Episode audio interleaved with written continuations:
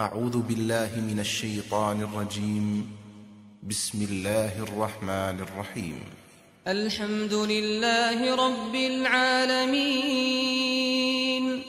الرحمن الرحيم. مالك يوم الدين. إياك نعبد وإياك نستعين. اهدنا الصراط المستقيم. صراط الذين أنعمت عليهم غير المغضوب عليهم ولا الضالين.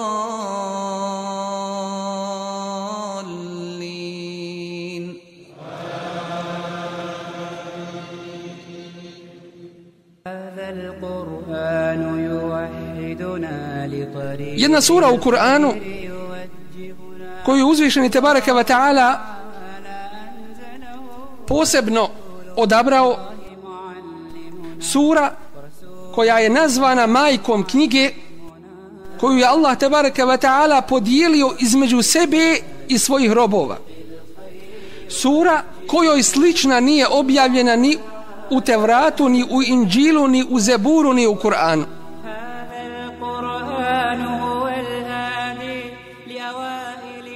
Sura El Fatiha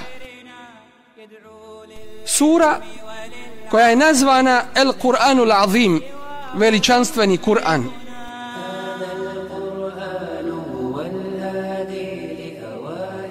Ova sura u sebi sadrži značenja na koja nam ukazuje ostatak Kur'an Kerim.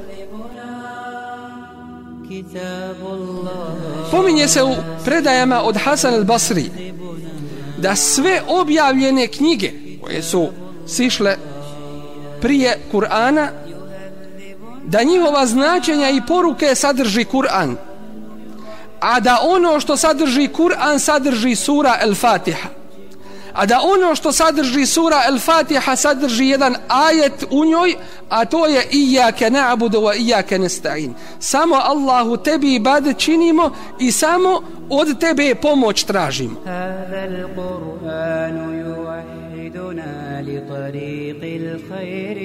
Ono što se spominje u prvom ajetu prve sure u Kur'anu spominje se u prvom i drugom i trećem ajetu posljednje sure.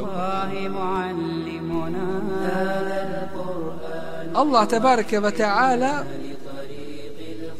će prihvatiti zemlju uzet će zemlju i smotaće nebo svojom desnicom Zatim će reći Enel Melik, ja sam vladar.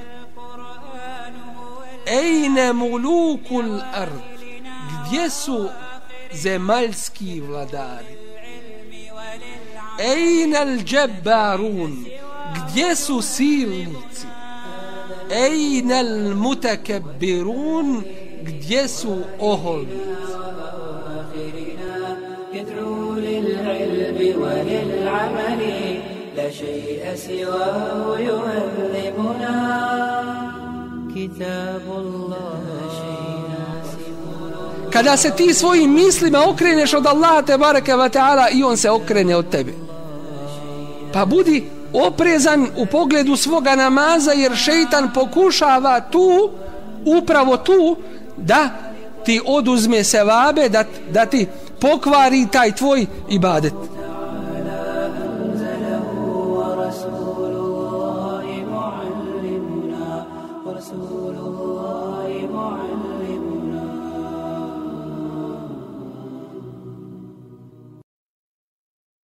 بسم الله الرحمن الرحيم. إن الحمد لله نحمده ونستعينه ونستغفره ونعوذ بالله من شرور أنفسنا ومن سيئات أعمالنا. من يهده الله فلا مضل له ومن يضلل فلا هادي له. وأشهد أن لا إله إلا الله وحده لا شريك له. وأشهد أن محمدا عبده ورسوله. أرسله الله بالحق بشيرا ونذيرا بين يدي الساعة. من يطع الله ورسوله فقد رشد ومن يعص الله ورسوله فلا يضر إلى نفسه ولا يضر الله شيئا. أما بعد فإن أصدق الحديث كتاب الله وخير الهدي هدي محمد صلى الله عليه وسلم وشر الأمور محدثاتها وكل محدثة بدعة وكل بدعة ضلالة ثم أما بعد. Uzvišeni stvoritelj tabaraka wa ta'ala slao je čovječanstvu svoje poslanike. I među njima su se pojavljivali njegovi vjerovjesnici kako bi ljudima ukazali na pravi put i pokazali im put spasa i kako bi čovječanstvo bilo radilo i živjelo u skladu sa voljom i željom uzvišenog stvoritelja Allaha tebareke ve taala. Kako ne bi lutali u tminama neznanja i pretpostavki. Sa svojim poslanicima slao je i objave. Od tih objava bili su suhufi stranice Tevrat Inđil Zebur i na kraju posljednja objava Kur'an što je u stvari isto tako jedna velika milost uzvišenog Allaha tabaraka wa ta'ala prema čovječanstvu. Mi govorimo o tumačenju značenja riječi uzvišenog Allaha tabaraka wa ta'ala iz sure El-Fatiha. Govorimo o riječima uzvišenog Allaha tabaraka ve ta'ala Alhamdulillahi Rabbil Alamin. Hvala Allahu gospodaru svih svjetova. I bilo je govora o tome šta znači hvala, a šta znači zahvala. I bilo je govora o tome šta znači ovo uzvišeno ime Allah subhanahu wa ta'ala. Kakva značenja u sebi nosi. Bilo je govora o značenju gospodar šta znači gospodar. I bilo je govora o značenju riječi svjetova, gospodar svjetova. U ovom je ajetu, u suri El Fatih, u stvari ovdje je ukazano na srž i suštinu vjeri. S jedne strane Elhamd, a to je hvala i zahvala da hvališ onoga koji te stvorio i koga obožavaš, kome ibadet činiš. Jer on je dostojan hvali. Pa je to ibadet Allahu. Hvala, zahvala Allahu. Od toga su svi ovi ibadeti, sam namaz i svi ostali ibadeti. To je vid zahvali Allahu te baraka wa ta'ala. I zato onaj ko nema kod sebe ibadeta uzvišenom stvoritelju, takav je šta? Takav je nezahvalan. Nezahvalan.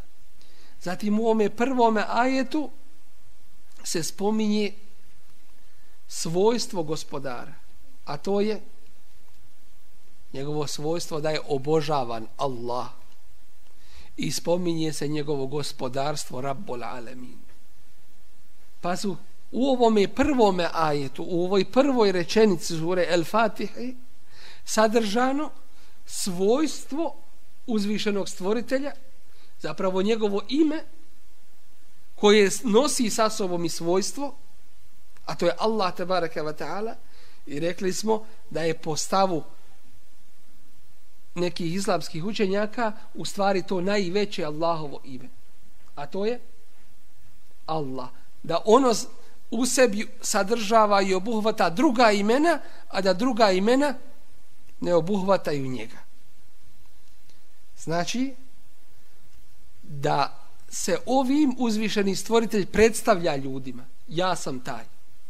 Da nam ukazuje kako da mu se umilimo, govori nam o sebi, govori nam o našem odnosu prema njemu i govori nam treće, a to je o svojim dijelima, a to je Rabbul Alemi Rububijet. To jeste da on gospodari svim i upravlja svim. Pa ovo obuhvata kako imena i svojstva uzvišenog stvoritelja Allaha tabaraka wa ta'ala, tako i njegova dijela, to je rububijet, to jeste njegovo gospodarstvo i treće je naš odnos koji treba da bude prema njemu, a to je elhamd, to je zahvala, to je pokornost uzvišenom stvoritelju Allah, to baraka wa ta'ala. Jeste li shvatili ovo razumijete? Prvi ajet u prvoj suri u Kur'anu nam govori o temelju ove vjere. Zapravo vjere sa kojom su došli svi Allahovi poslanici i vjerovjesnici.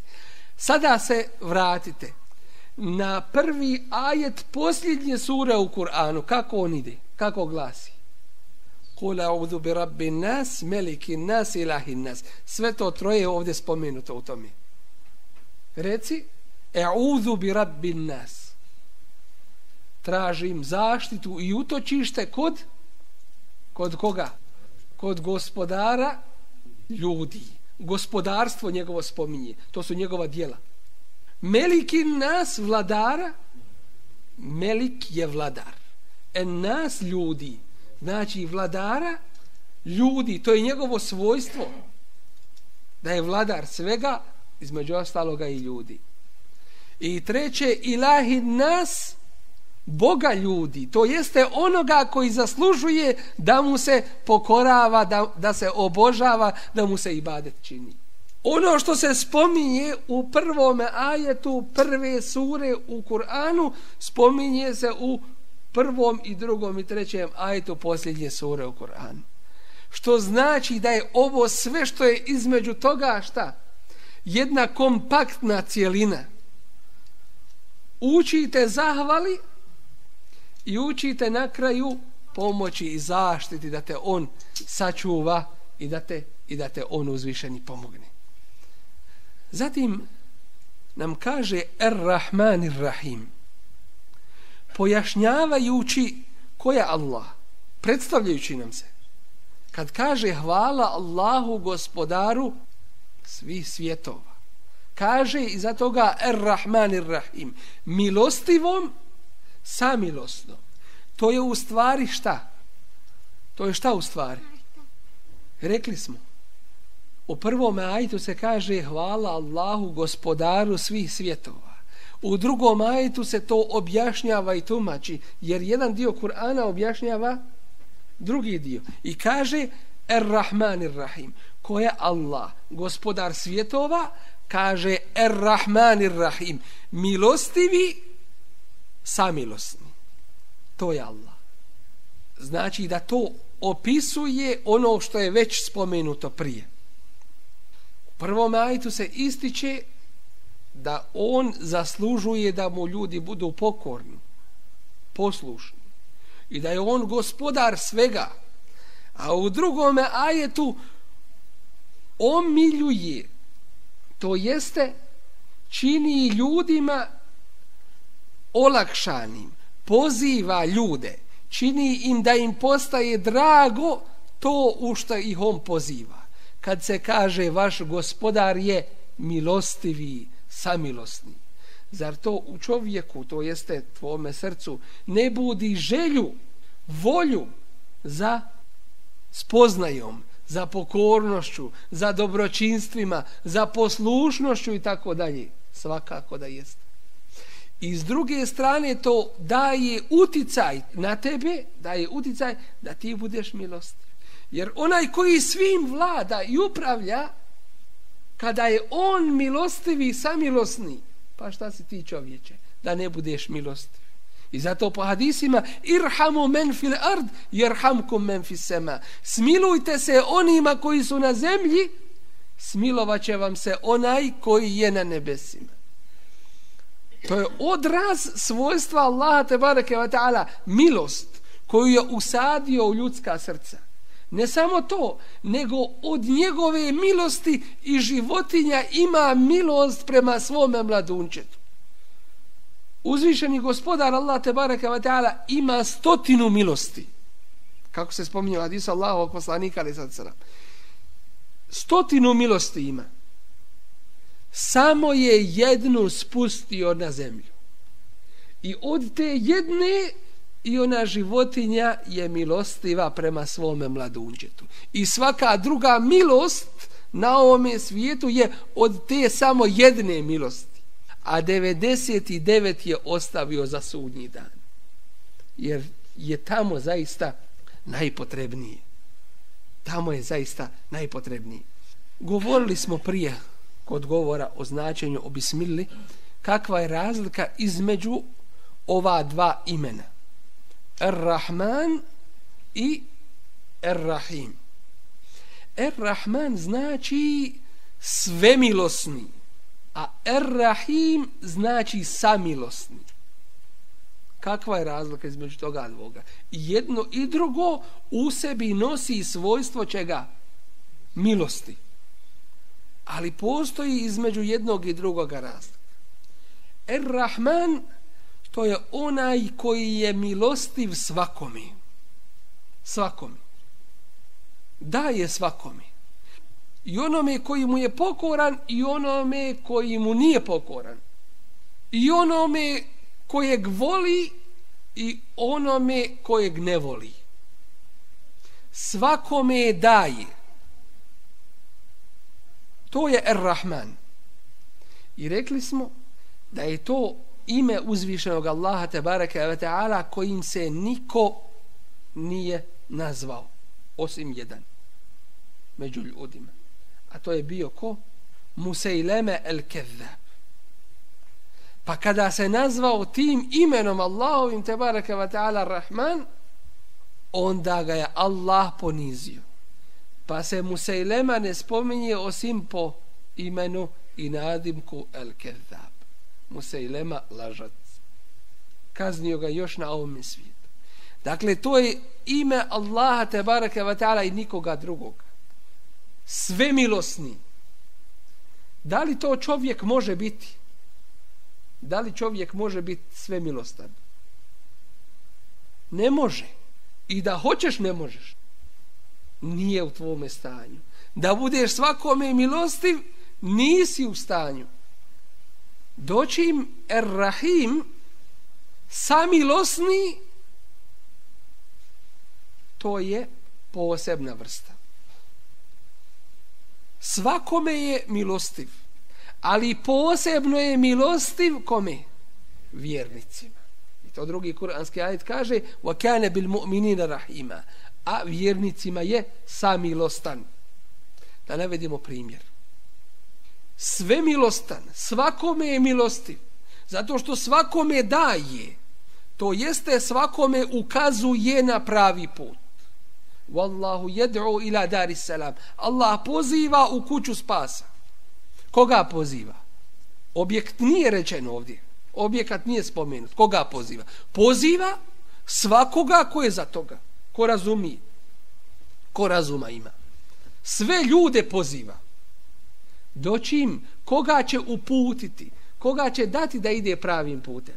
Wa yahdi man yasha'u ila siratin mustaqim. A upućuje koga hoće pravim putem. Dakle tu nije rečeno upućuje sve. Svima on pokazuje pravim, evo ovo je pravi put. Tu je njegova objava. Ovo je pravi put, prihvatite ga. Doćim, ko će se odazvati? Oni probrani. Koliko je tih probranih? Koliko? Od hiljade jedan. Ne od hiljade ispravnih jedan, nego od hiljade ljudi među kojima ima svega i svačega. Jedan će biti onaj koji je ispravan. Jer većina srlja, većina slijedi svoje strasti, većina ne vidi dalje od ove materije, od svog nosa, ispred sebe šta vidi, većina gleda da se najede, napije, da se provede i dalje ne misli. Zato Kur'an kaže em tahsebu enne ekferahum jesme'una u jaqilu. Zar misliš da većina njih slušaju, da prihvaćaju e, u jaqilu ili razmišljaju o tome? I zato ovo je vjera. Hoćemo li to reći?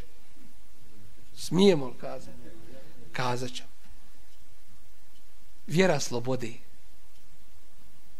Ali u pravom značenju slobodi. Ne slobode da skine sa sebe odjeću i ide posao kako, bez ih ičega. To nije sloboda. To je životinsko iživljavanje. Šta je to?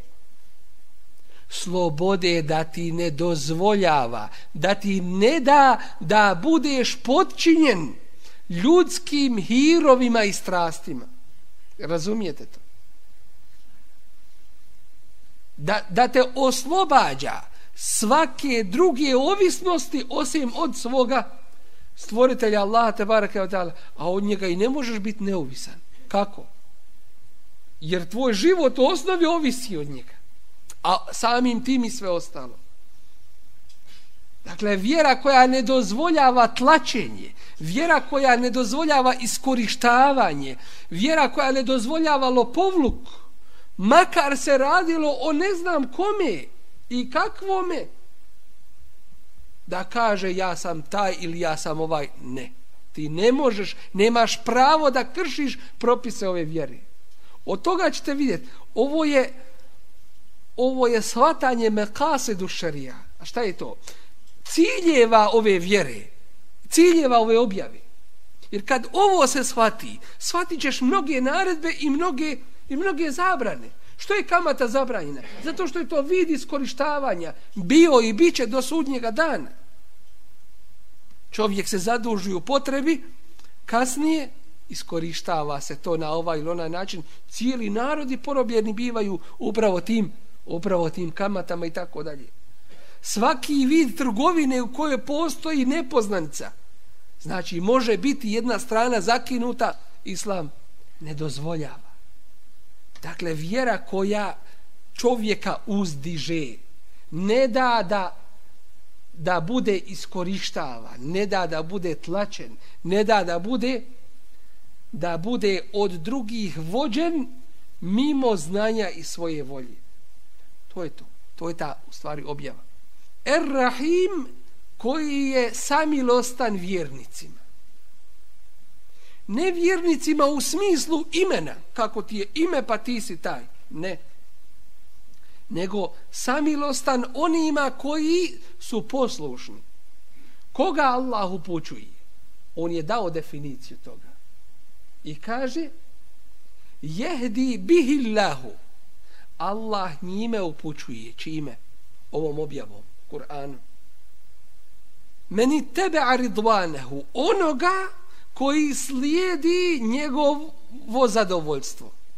To jeste komu je poslušan i pokoran. Takvoga Allah upućuje pravim putem. Omiliti pravi put. Što nisi negdje u kafani, što nisi negdje u kockarnici, ko vas je natjerao i pozvao vamo. Allahova uputa je to Da te pozove i da se ti tome odazoveš. Jer je to blagodat. Jer je to Allahov izbor. وَمَا كَانَ لِنَفْسِنَنْ تُؤْمِنْ إِلَّا بِإِذْنِ اللَّهِ Jedna osoba ne može se desiti da povjeruje osim Allahovim izunom, njegovom odredbom, dozvolom njegovom. Dakle, to ti je blagodat. Početak upute da ti omili pokornost njemu uzvišenom. A onda nemoj da se zaneseš, da kažeš ja sad ne trebam ništa raditi. Ja sam sad postigao šta treba. Sad tek jako treba da, da radiš i da, i da se trudiš. وَكَانَ بِالْمُؤْمِنِينَ rahima A vjernicima je posebno milosti. Na ovom svijetu što ih upućuje pravim putem, a na sudnjem danu što će ih nagraditi svojom vječnom najboljom nagradom, a to je džennet. Vječno uživanje koje mi na ovome svijetu ne možemo nikako ni zamisliti. Nakon što je spomenuto u kuranskom ajetu Er Rabbul Alemin gospodara svih svjetova. Šta čovjek kad kaže ili kad čuje Rabbul Alemin, gospodar svih svjetova. Šta osjetiš? Ako kažemo doće predsjednik države, svi se skomešaju, skoče na noge, čiste, sređuju se, pripremaju se i tako dalje. Znaš šta znači gospodar svih svjetova? Ne samo gospodar države i država, i kontinenta, i vode, i zraka, nego svi svjetova koje znaš i koje ne znaš. On je gospodar tvog, toga svega. I to neprikosnoveni gospodar, kome se ne može ništa pobuniti i protiv koga ništa ne može ustati. Protiv vlada, država, vojska, ustaju narodi i pućevi bivaju i revolucije i svašta. Ko će se dignuti protiv Allaha? Digli su se bili. Pa gdje im je? Gdje im je bio kraj? I faraon, i oni prijašnji, i oni potonji. Probali, pa su nastradali. Ne mogu protiv Allaha. Kad se kaže Rabbul Alemin, hvala Allahu, gospodaru svih svjetova, to u tebi izaziva straho poštovanje, veličanje. Allah te barek a i zato toga se kaže milostivom sa milostom. Dakle, ovaj Kur'an je jedan, jedan sistem odgoja iz njega možemo uzeti. To se zove etergibu ib. zastrašite Allahovom veličinom, njegovom moću i snagom, a onda ti kaže milostivi samilostni. Dakle, to je ljudska priroda koja traži i ozbiljnost s jedne strane da im se zaprijeti ako budu nepokorni, a s druge strane da im se obeća s druge strane da im se omili to u šta se pozivaju. I to je u stvari u praktičnom našem radu i djelovanju šta? U fiku recimo. To je halal i haram. Ili naredba i zabrana. Kad je pitanje zabrana, da se pobojiš pa da ih ne uradiš. Pa je i to pokornost kad je pitanje naredbi da poželiš nagradu koja ti se obećava pa da to pa da to uradiš i da to i da to izvršiš. I ovo je spomenuto na više mjesta u Kur'anu na sličan način, kaže uzvišeni Allah, s jedne strane čovjeka zastraši svojom snagom, veličinom, svojom moću, tako dalje, a s druge strane ga obveseli, obraduje i i dadne mu nade. Kaže kuranski ajet, ne bira ibadi, ti obavijesti moje robove. Rekli smo što znači robove. Šta znači robove? To nije ovo roblje koje smo viđali po filmovima. Je li tako? To je shvatanje drugih roblja. Da ga zaveže ko što danas imate, pa nema ni cuka tako danas da se vode. Stavi mu lance na, na vrat, na noge, na sve. Radi od njega šta hoće. Nema nikakvih prava, ni životinskih, a kamoli, kamoli kakvi ljudski drugi. I dan danas imate takve vrsti robstva, gdje se hoće drugi prepast ovim milioni. Nije to svatanje robstva. U ovom slučaju robstvo znači potpuna predanost i pokornost. Krajnja ljubav prema nekome i krajnje, krajnja, šta? Poniznost. To je to robstvo. Da onaj kome služiš, kome si pokoran, da ti on želi dobro. I da si mu ti pokoran u tome. To je to robstvo a ne robstvo iskorištavanja, ne robstvo tlačenja, ne robstvo zuluma i nepravde i tako dalje. Pa kaže u ovome koranskom ajetu, ne bi ibadi, ti obavijesti moje robove. Enni enel gafurur rahim, da sam ja zaista el gafurur rahim, onaj koji opraštam i er rahim koji sam milostiv. Allah o sebi govori wa anna azabi a da je s druge strane moja kazna huwa al-azabul al-alim to prava bolna kazna. Ništa drugo nije kazna. Što god ljudi dožive i pretrpe. Što znači s jedne strane te obraduje a s druge strane zastraši čuvaj se. Nemoj da te zavara to što je gospodar tvoj milostiv jeste milostiv ali je s druge strane šedidu lekab koji žestoko kažnjava. Nemoj da, da se zaneseš tom, tom milošću. Jeste milostiv, ali s druge strane zna žestoko kazniti zbog zbog grijeha i nepokornosti i neposlušnosti njemu zvišenom. U drugom ajetu kaže inna rabbeke leseri'u liqab. Zaista tvoj gospodar leseri'u liqab. Brzo kažnjava. Wa innehu lagafurur rahim. A zaista je on taj koji oprašta i koji je milostiv. Dakle vidimo s jedne strane terhib s druge strane terhib. Zastrašivanje a s druge strane obećavanje. Ono što uzvišeni Allah i to trebamo znati i shvatiti ono što uzvišeni Allah obeća to sigurno i ostvari. Što obeća? Neće iznevjeriti doćim ono čime čovjeka zastraši nije nužno da će to i nije nužno da će to izvršiti jer je milostiv.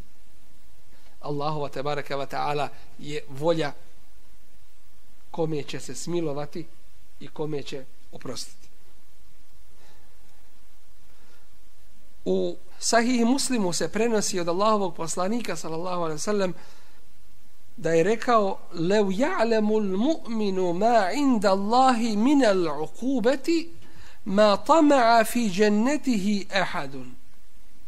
Kada bi znao vjernik, mu'min za ono što je kod Allaha od kazne niko ne bi se ponadao džennet ولو يعلم الكافر ما عند الله من الرحمة ما قنط من رحمته أحد a da nevjernik zna koliko je kod Allaha milosti ne bi izgubio niko nadu u njegovu milost. Jel razumijete? Kaže Ibnul Mubarak, islamski učenjak, Er-Rahman, milostivi ili svemilosni, to je onaj koji i da su ile e'ata kada bude od njega traženo nešto on to dadne definiše ovako ovo ime Rahman da je Ar-Rahman onaj koji kad bude od njega traženo daje, ne uskraćuje. A Ar-Rahim kaže to je onaj i da lem yus el jagdab to je onaj koji ako ne bude ako ne bude pitan ili ako od njega ne bude traženo srdi se razumijete razliku između ovoga dvoga da ponovim. Abdullah ibn Mubarak kaže Er-Rahman to je onaj koji kada od njega ljudi zatraže daje dakle daje svakome. Daje svakome. Doćim Er-Rahim koji je samilosni posebno muminima milostiv to je onaj koji kada od njega ne bude traženo on se srdi. A ko istinski traže da Allah te barka vatala? mumin. To je definiso i napravio razliku između ova dva imena Er-Rahman i i Er-Rahim.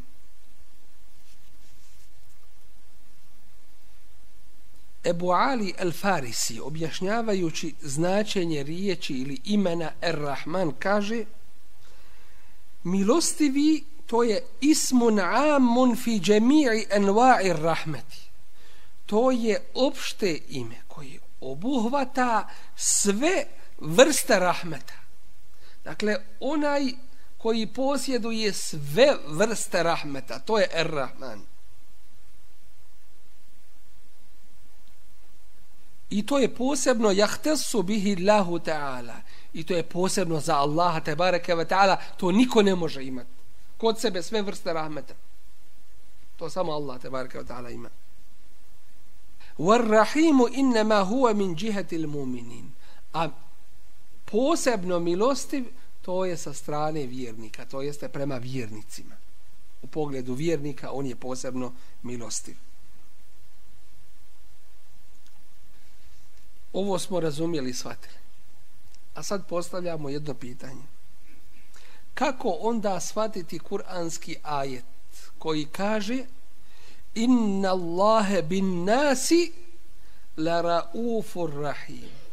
Zaista je Allah ljudima ili prema ljudima blag i samilostan, posebno milostiv. Razumijete? Ako smo rekli da je posebno milostiv muminima, vjernicima, koji upućuje na ovome putu, a na ahiretu ih nagrađuje džennetom.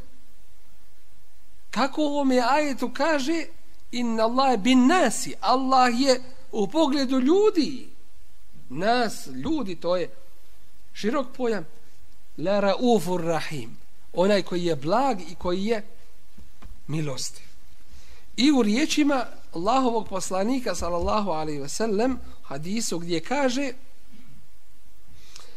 Ja rahmane dunja wal ahirati wa rahimehuma O milostivi ili sve milosni na dunjaluku i na ahiretu i samilosni na njima to jeste i na dunjaluku i na ahiretu kako ovo dvoje da se uskladi. Jel razumijete? Ili da objasnim? Kad kažemo da je Allah te bareke ve ta'ala posebno milosti vjernicima. Kako se u ajetu kaže zaista je Allah ljudima blag i samilostan ljudima. A u hadisu se kaže o milostivi ili sve milostni na dunjalu koji na ahiretu. Kako svemilostni na ahiretu?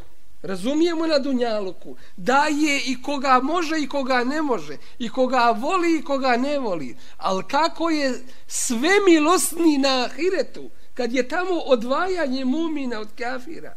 Kad je tamo nagrada i kazna. Jer razumijete u čemu je pitanje? kaže se sve milosni sve milosni na dunjaluku to razumijemo a svemilosni na ahiretu. Kako to na ahiretu sve milosni znači svakome po ovome značenju. Odgovor na to jest kako kaže poznati islamski učenjak Ibnul Qayyim rahimehullahu ta'ala. Er-Rahman u stvari pored onoga što je rečeno znači i ukazuje na svojstvo koje je pri uzvišenom Allahu tebareke ve taala. Er-Rahman. I zato se niko ne može nazvati Rahman. Zašto? Jer to ukazuje na svojstvo koje je Allahovo tebareke ve taala. Tako da je Allah tebareke ve taala sve milostan, to je njegovo svojstvo. Iz toga se shvata, on je prema ljudima Er-Rahman, sve milostan. I na Dunjaluku i, i na Ahiret. To je njegovo svojstvo. Bez obzira što će biti na Ahiretu ljudi koje će on on kazniti. Dakle, to je svojstvo Allaha te barke A Er-Rahim to je u vezi sa onim kojem će dati svoju kojem će dati svoju milost. Tako da prvo ime Er-Rahman ukazuje na svojstvo Allaha te baraka wa ta'ala, svojstvo milosti. Doćim Er-Rahim ukazuje na njegov fi'l, to jeste njegovo dijelo. Dakle, Er-Rahman nam ukazuje na Allahovo svojstvo milosti, a Er-Rahim nam ukazuje na Allahov rad, njegovo dijelo, kome će tu milost dati. Allah je Er-Rahman u neovisnosti od ljudi. I toga hoće li im dati ili neće. I šta će im dati. On je po svom svojstvu Er-Rahman. Ali po svome dijelu je Er-Rahim. To jeste do koga će to svojstvo Allahove te bareke ve taala milosti doći on je on je samilosni posebno milosti mu'minima i vjernicima U ajetu Kur'anskom se kaže وَكَانَ بِالْمُؤْمِنِينَ bil mu'minina rahima. On je u pogledu mu'mina samilostan. Dakle, posebno ima prema njima milost. Innehu bihim raufun rahim. On je u pogledu njih blag i, i samilostan. Rahim se kaže. Dakle, samilostan, a nije rečeno rahmanun bihim nije rečeno on je svemilosni njima nego samilostan njima a Allah je tebaraka wa ta'ala svemilosni to je njegovo svojstvo tebaraka wa ta'ala ukratko ako bismo željeli ovo htjeli da objasnimo treba znat da kada se kaže Er-Rahman to je onaj koji je opisan svojstvom milosti a Er-Rahim to je onaj koji je milostiv svojom milošću. Dakle, ukazuje na njegovo, na njegovo dijelo. I Er-Rahman i Er-Rahim su dva svojstva Allaha te bareke taala. Ovdje još da odgovorimo na jedno pitanje i nekad naiđemo ovako na malo teže stvari. Nije sve lako ni jednostavno za shvatiti. Ali kasnije kad čovjek shvati to i sazna, budemo onda budemo onda drago. Još kad se to slegne i, i kad se dobro shvati i kad se ponovi, onda, onda, bude, onda ti bude drago.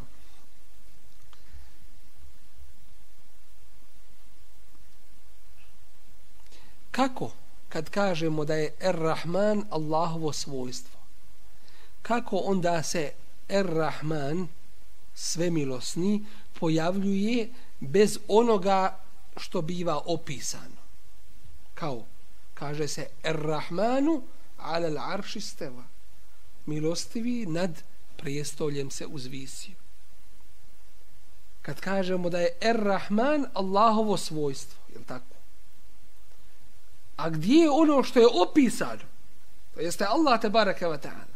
Kažemo da je u ovome značenju Er-Rahman došlo i kao ime, to je ujedno i Allahovo ime i Allahovo i Allahovo svojstvo. To razumijem. Dakle, Allahovo ime koje u sebi nosi njegovo te baraka wa ta'ala svojstvo.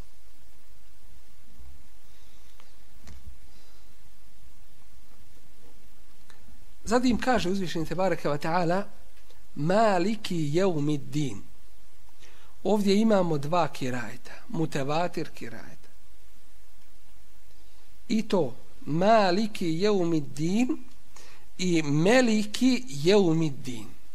Ako nekada u namazu čujete imama da uči Ar-Rahman Ar-Rahim Meliki Jeumiddin nemojte da vam bude čudno jer se tako može učiti u namazu to je mutevatir kirajet kojim je učio Allahov poslanik sallallahu alaihi ve sellem. Učio je nekada maliki jeumidin, a nekada je učio meliki jeumidin. I to ne od sebe, već po vahju uzvišenog Allaha te barake wa ta'ala. Kur'an je objavljen na jeziku arapskom čistom i to na narječju najpoznatijeg i naj plemenitijeg plemena među Arapima, a to je pleme Kurejš. Na arapskom jeziku i na kurejšijskom narječju. Jer je to bilo najčišće narječje. Kao što je kao što je arapski jezik među drugim jezicima najbolji. Tako je i kurejšijsko narječje najbolje među ostalim narječima. Doćim Islam je zatekao ljude na onome na čemu ih je zatekao. I starca, i nepismenog, i dijete, i onoga koji nije imao prilike niti mogućnosti da nauči, ni da se posveti učenju, i onoga kojem to nije išlo od ruke, pa je Allahov poslanik, alaihi selam zamolio uzvišenog Allaha te bareke ve taala da mu olakša. To jeste da olakša njegovome ummetu. Pa mu je objavio Kur'an na sedam harfova. Na sedam narječja, Da bi to bilo olakšanjem ljudima prilikom učenja Kur'ana. A sve to objava od uzvišenog Allaha te bareke ve taala koja u sebi nosi veliku mudrost. Od sedam mutevatir kirajeta dva kirajeta uče maliki jeumiddin. To je kirajet imami Asima i kirajet imami Kisaije ostali imami u kirajetima uče meliki jeumiddin. Kako uče? Ne po svome izboru, nego po rivajetu, kako su to preuzeli od svojih šejhova i učitelja, a ovi od svojih, ovi od ashaba, ashabi od Resula, alaihissalatu wasalam, Allahu poslanik, alaihissalatu wasalam, od Meleka Džibrila, a Melek Džibril direktno od Allaha tebareke ve ta'ala. To je bilo olakšanje ljudima.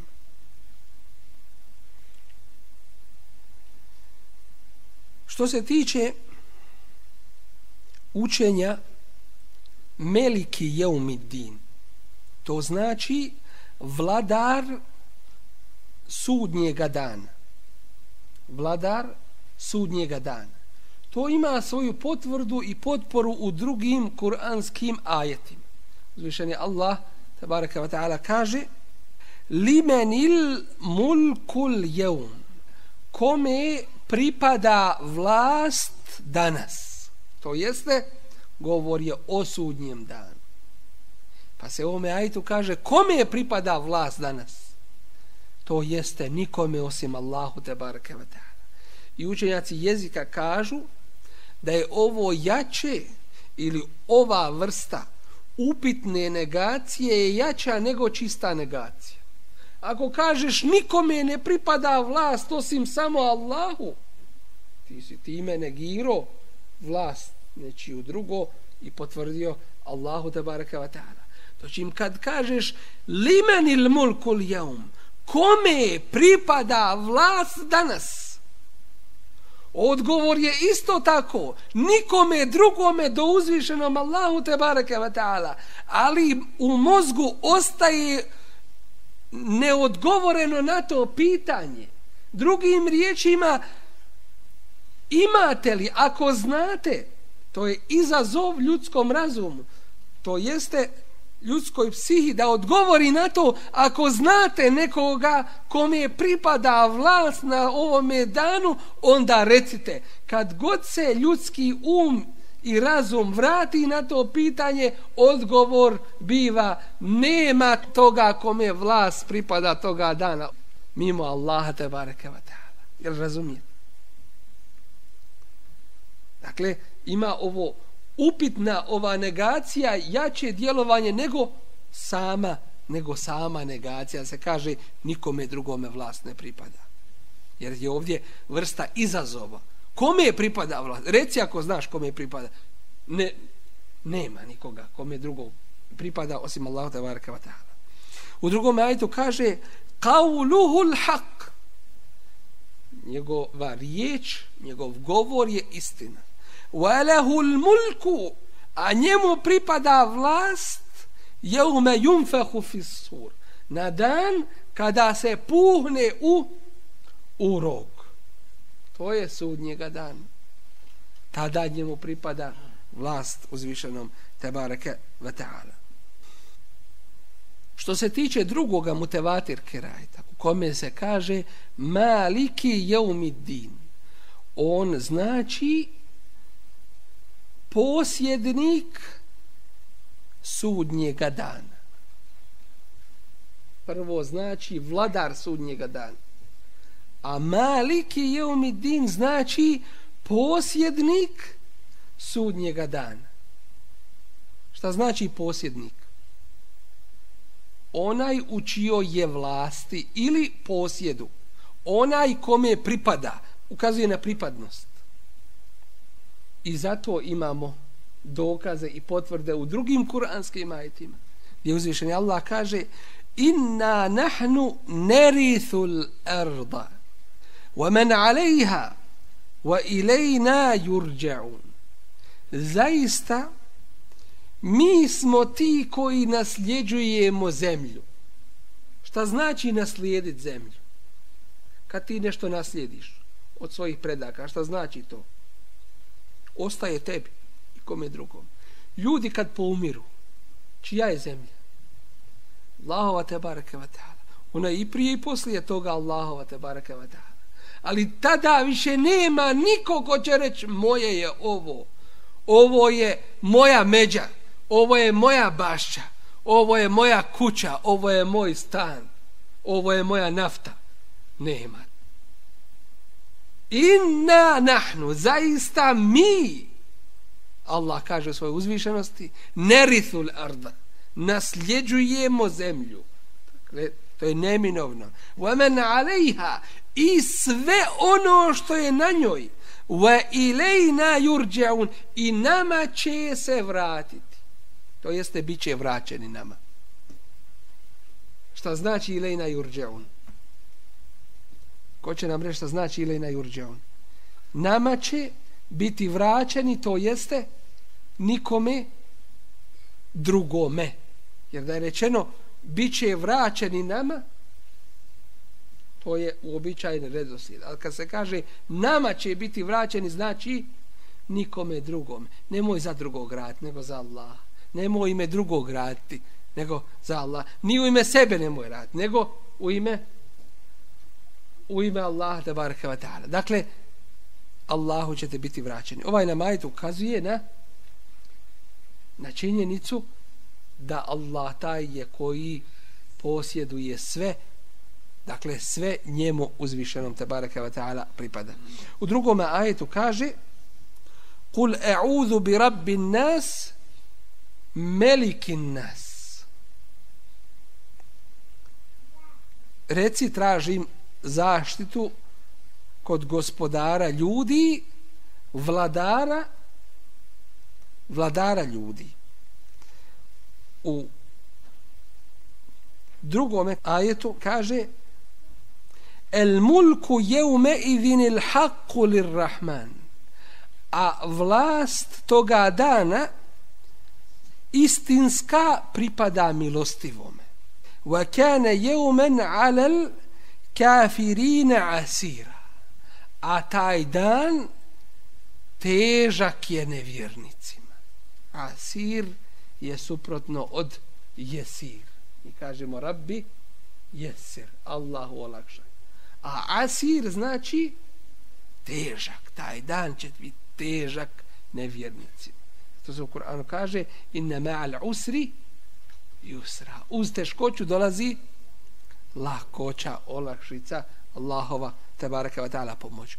Ovdje jedno pitanje.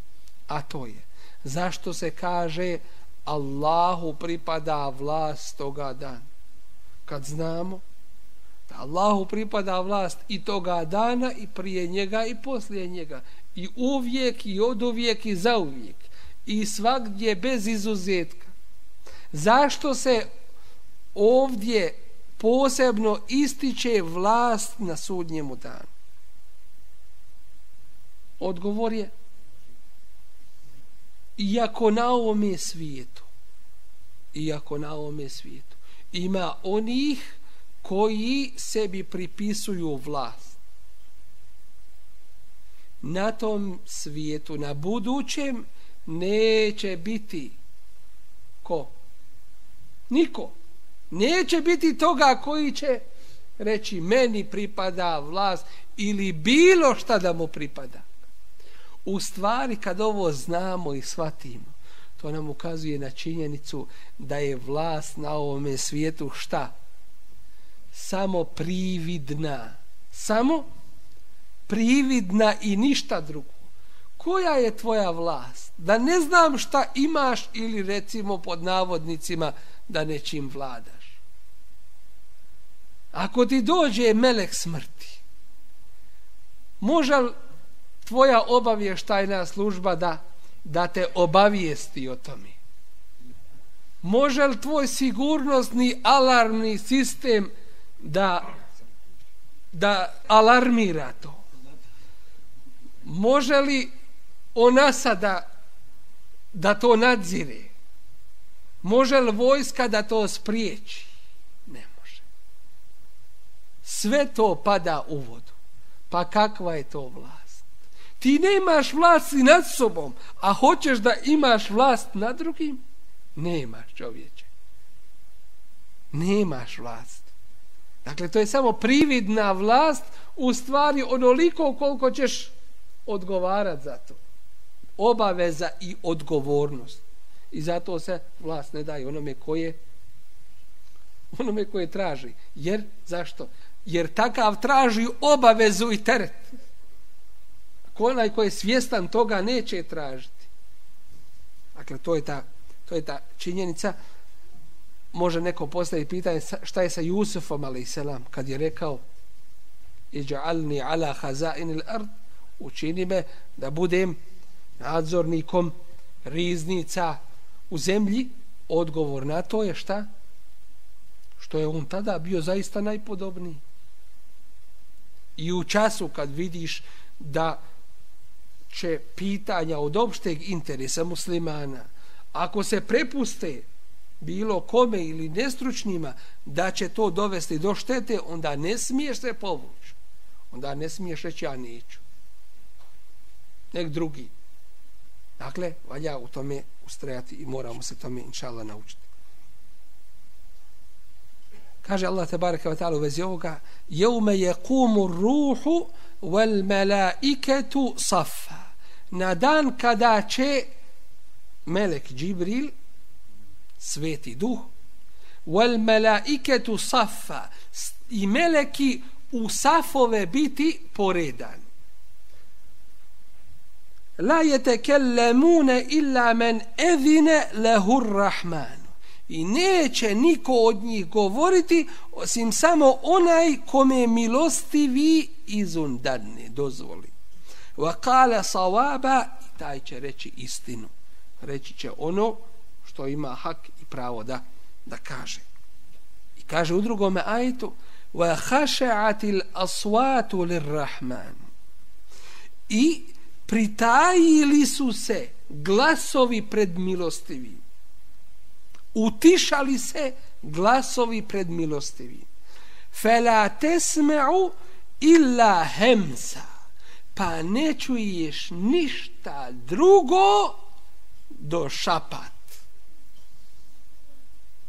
Jer se boje za sebe kako će polagat račun i kako će iz njega izaći dalje. I kaže se isto tako, jeume je'ti la tekellemu nefsun illa bi izni. Na dan kada dođe, dakle, na dan kada bude sudnji dan, la tekellemu nefsun illa bi izni. Niko neće govoriti osim sa njegovim odobrenjem, feminhum šakijun wa sa'id I među njima ima nesretnih, a ima i sretnih. Dok se još nisu razdvojili jedni od drugih. Pa što se tiče onih nesretnih, fe emme ledine šeku, fe finnar. Što se tiče nesretnih, oni su u džehennemskoj vatri. Wa emme ledine su'idu, fe fil džennet a sretnici oni će u džennet halidine fija vječno u njemu boraviti.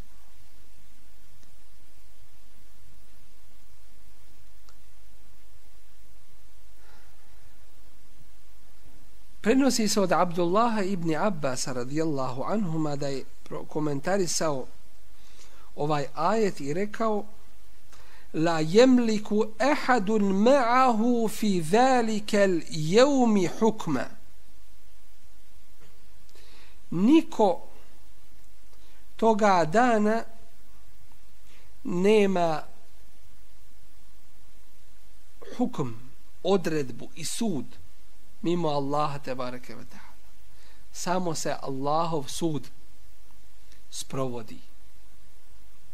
Dakle, Allah je taj jedini koji će suditi, koji će suditi ljudima i niko i niko drugi. Kažemo maliki jeumidin.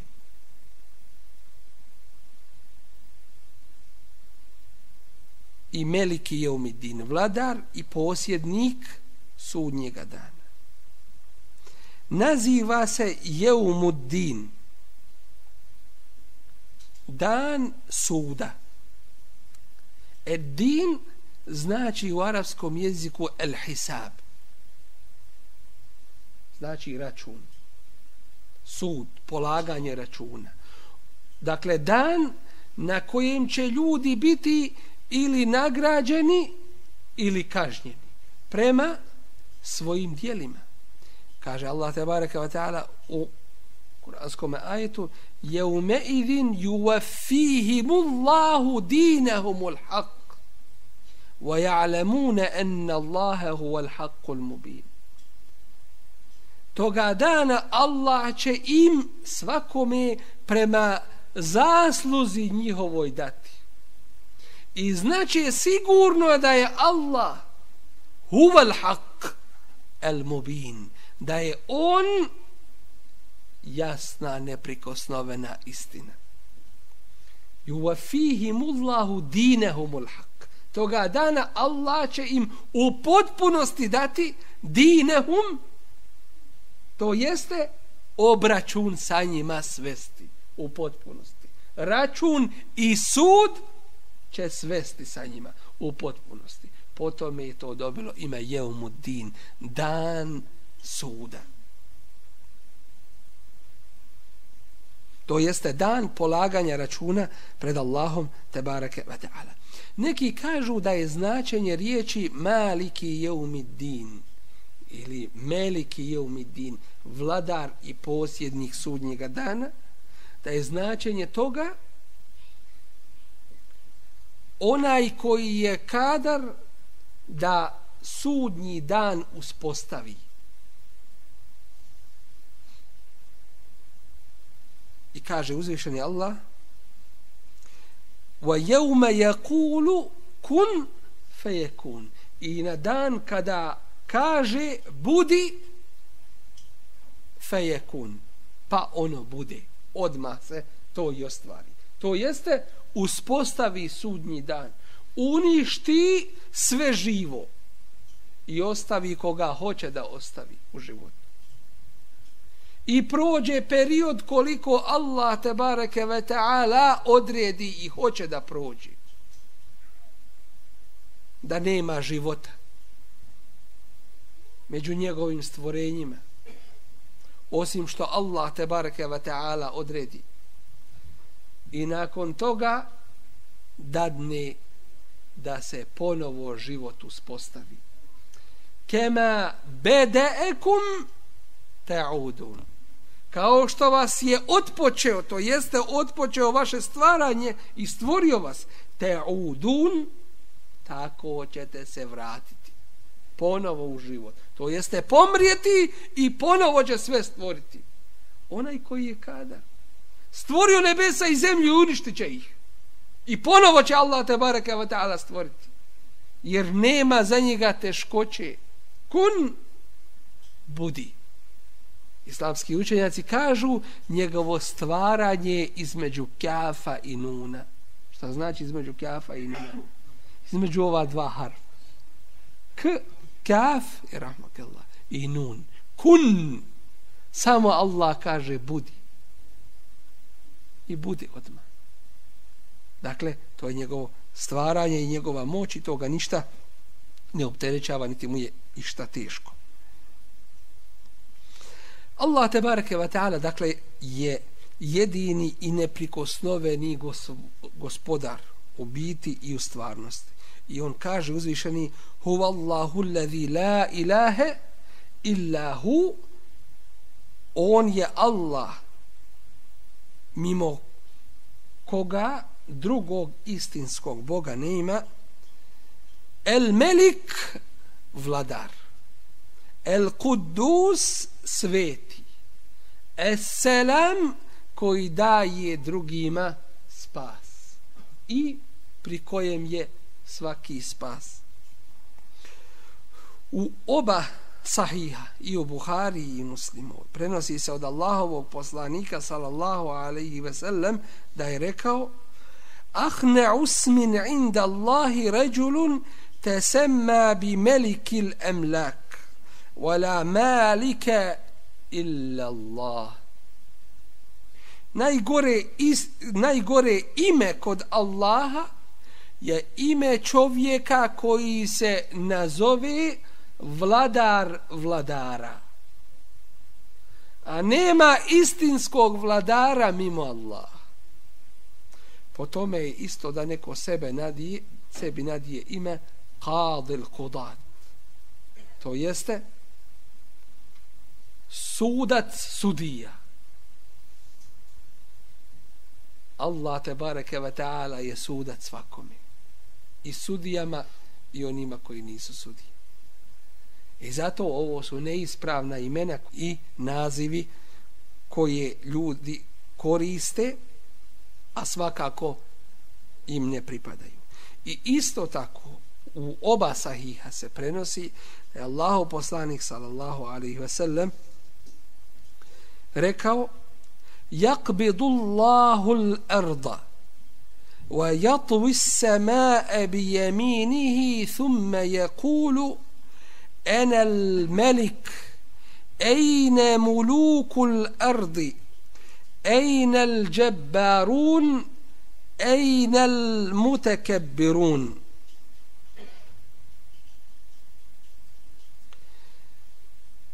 الله تبارك وتعالى će prihvatiti zemlju.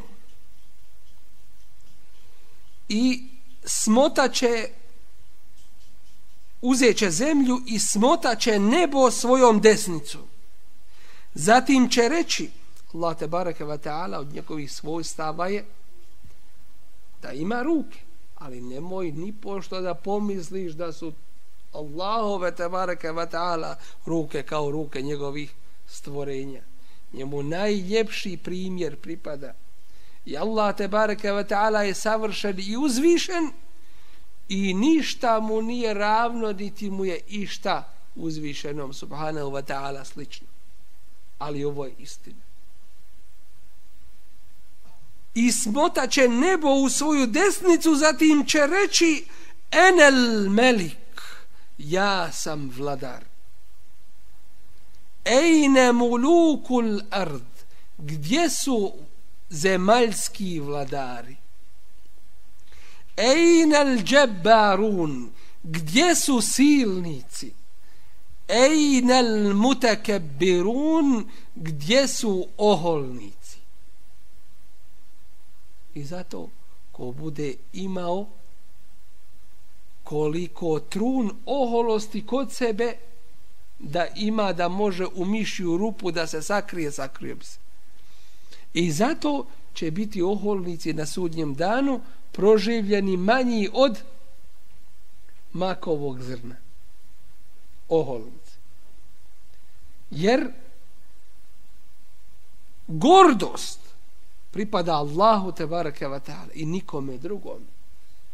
Ponos i uznositost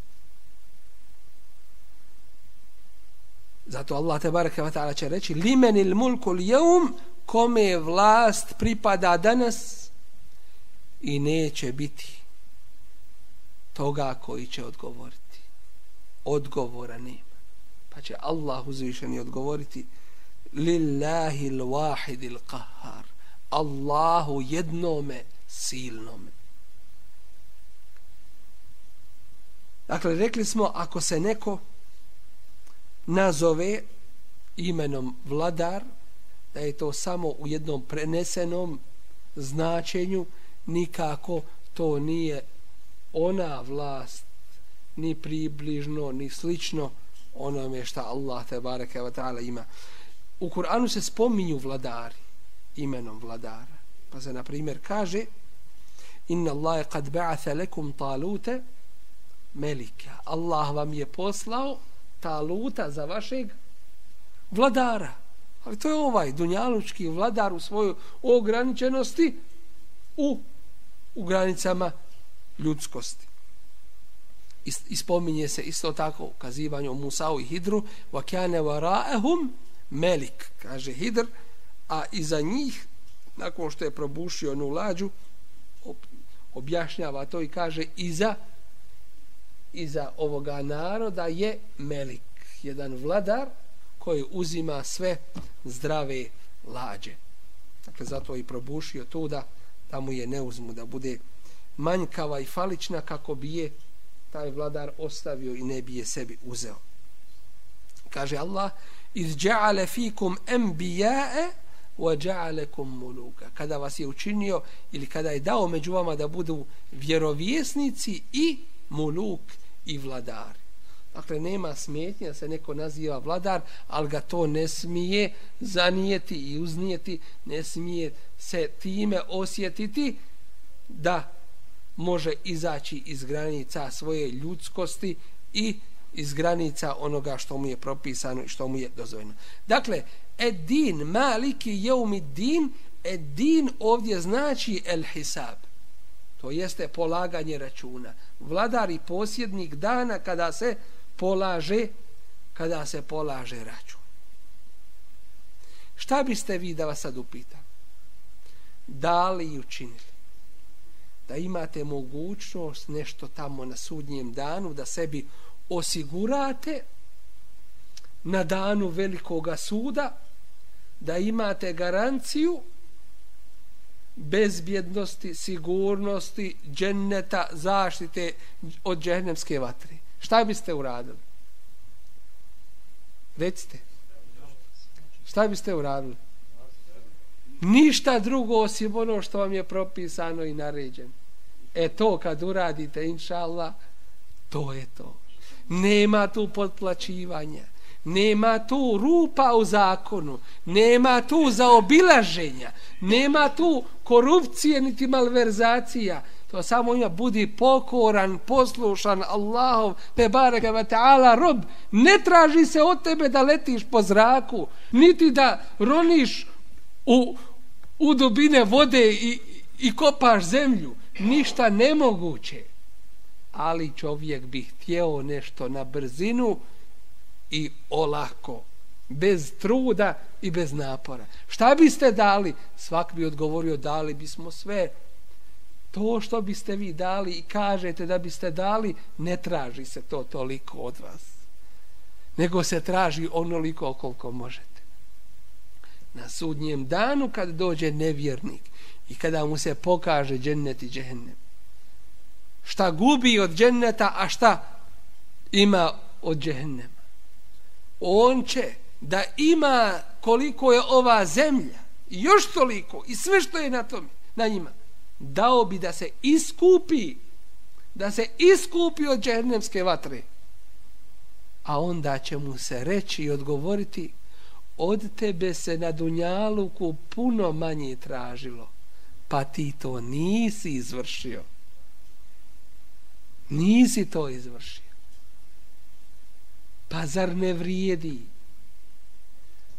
da sve od sebe, sav trud, sve mogućnosti, sve napore uložiti, da čovjek bude što više bezbjedan na ahiretu. Ne može se bezbjednost na ovom i na budućem svijetu sastati. Dvije bezbjednosti.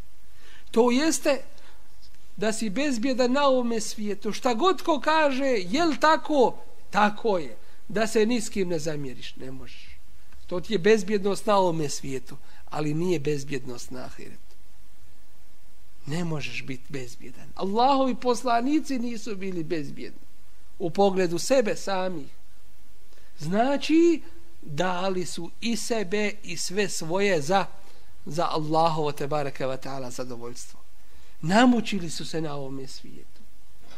Poteškoće su imali, napore, bili su proganjani, protjerivani, zlostavljani zbog čega? Zbog istine. I jel se promijenio hal do dan danas? Nije se promijenio. Ostaje tako do sunnjega dana.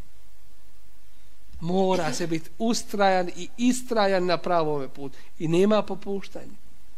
Nema vraćanja, nema vraćanja nazad. Dakle, ono što se traži od nas svih, to je puno manje nego što bismo mi riječima rekli, dao bi sve od sebe da sam siguran na tome danu da uđem u džennet. To što kažeš, izvrši ono što se od tebe traži i inša Allah sa Allahom pomoći imat ćeš tu nagradu.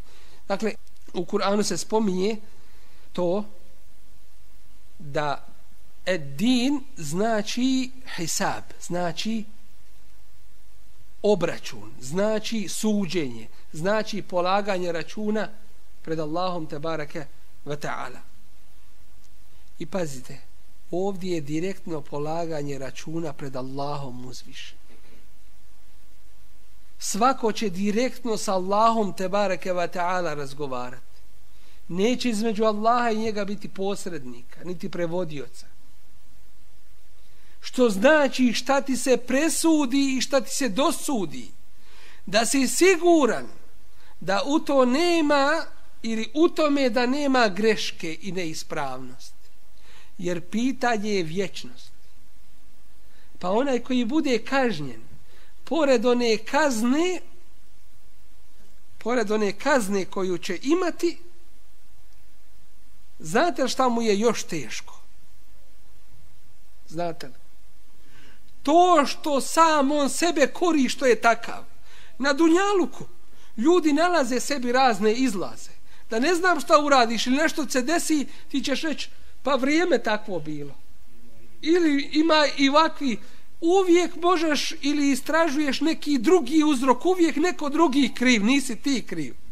Ali na ahiretu bit ćeš siguran i ubjeđen u krivicu taj koji bude kriv le maktullahi ekberu min maktikum enfusekum. To što vas Allah prezire, to je veće nego što ćete vi sami sebe prezirati. To jeste džehennemlije. U džehennem kad uđu, možete li misliti šta on o sebi misli?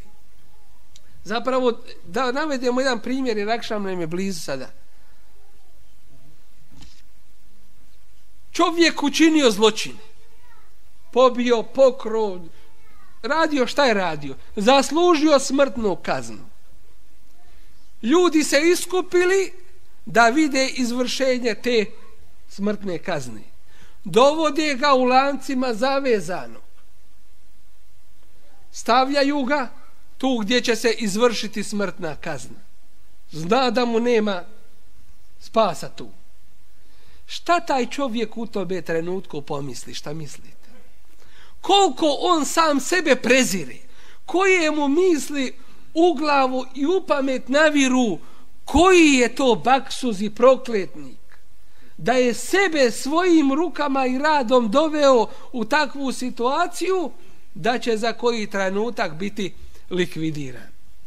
Koliko on sam sebe pojede od te muke, i od toga jada koji ga je obuzeo.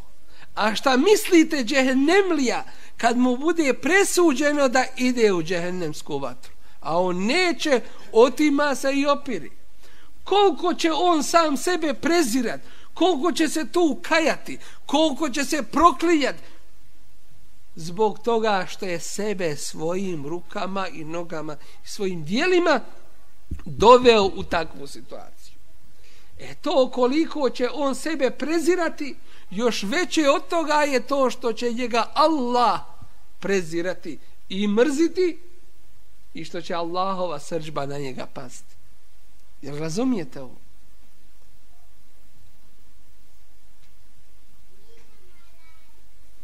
U hadisu Allahovog poslanika sallallahu sallam se kaže El kejisu men dane nefsehu wa amila lima ba'da al maut. Mudar je onaj koji ovdje je dane, dakle znači riječ din. Onaj koji sebe preispituje i radi za ono što je poslije smrti. Taj je pametan, taj je mudar. Mudar je onaj koji sebe preispituje i radi za ono što je poslije smrti. Omer radijallahu anhu i s ovim ćemo završiti. Kaže hasibu anfusakum qabla an tuhasabu.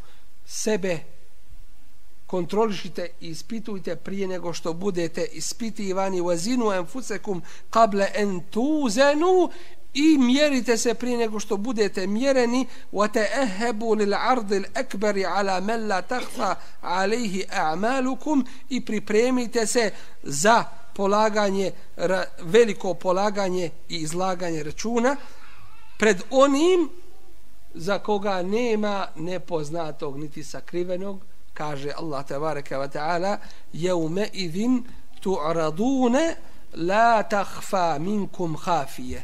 toga dana bit ćete izlagani, to jeste i vi i vaša dijela, la tahfa minkum hafije i od vas ništa skriveno neće ostati. Dakle, sve će se pokazati toga dana. I to je dan, dan velikog računa i obračuna i zato učimo maliki i meliki jeumidin vladar i posjednik toga dana to jeste na seđdu mu padamo pokoravamo mu se kako bismo se pripremili za taj dan i povratak Allahu te bareke wa ta'ala molim Allah te bareke wa ta'ala da nam dadne da ovim značenjima razmišljamo i da ih shvatimo i u svome svakodnevnom životu primijenimo i da nas učini od onih sa kojima je on uzvišen i zadovoljan. Subhanak Allahumma bihamdika, an la ilaha illa anta,